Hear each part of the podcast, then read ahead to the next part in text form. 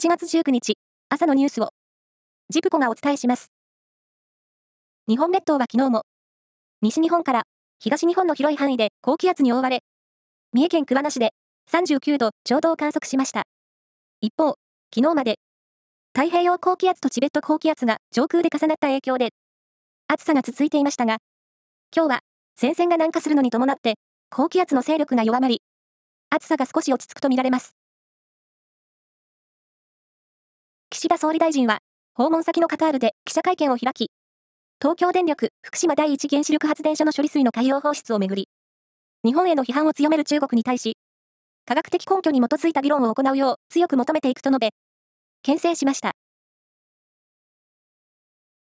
国土交通省が、自動車保険の保険金不正請求が横行した、中古車販売大手のビッグモーターに対し、道路運送車両法違反の疑いがあるとして、事実関係の聴取を要請したことが分かりました。国土交通省によりますと、ビッグモーターは、聴取に応じる意向ということです。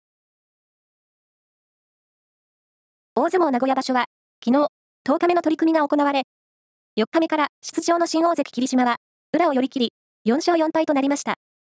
名古屋場所は10日目を終えて、1敗の首位に、平幕の錦木と北勝富士の2人が並び、星1つの差で、豊昇龍と大栄翔、平幕の遠藤の3人が追う展開です。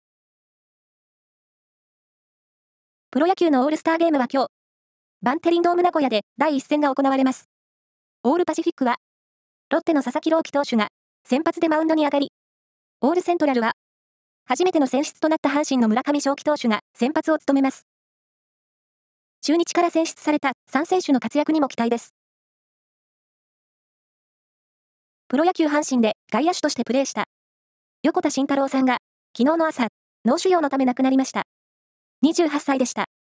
横田さんは、ドラフト2位で、2014年に阪神に入団しましたが、2017年に病気が判明し、それ以降はリハビリに励みましたが復帰は叶わず、2019年に現役を引退していました。2軍で行われた引退試合ではセンターを守り、ホームへの突入を試みたランナーをノーバウンドの送球でアウトにする。奇跡のバックホームで大きな感動を呼びました。以上です。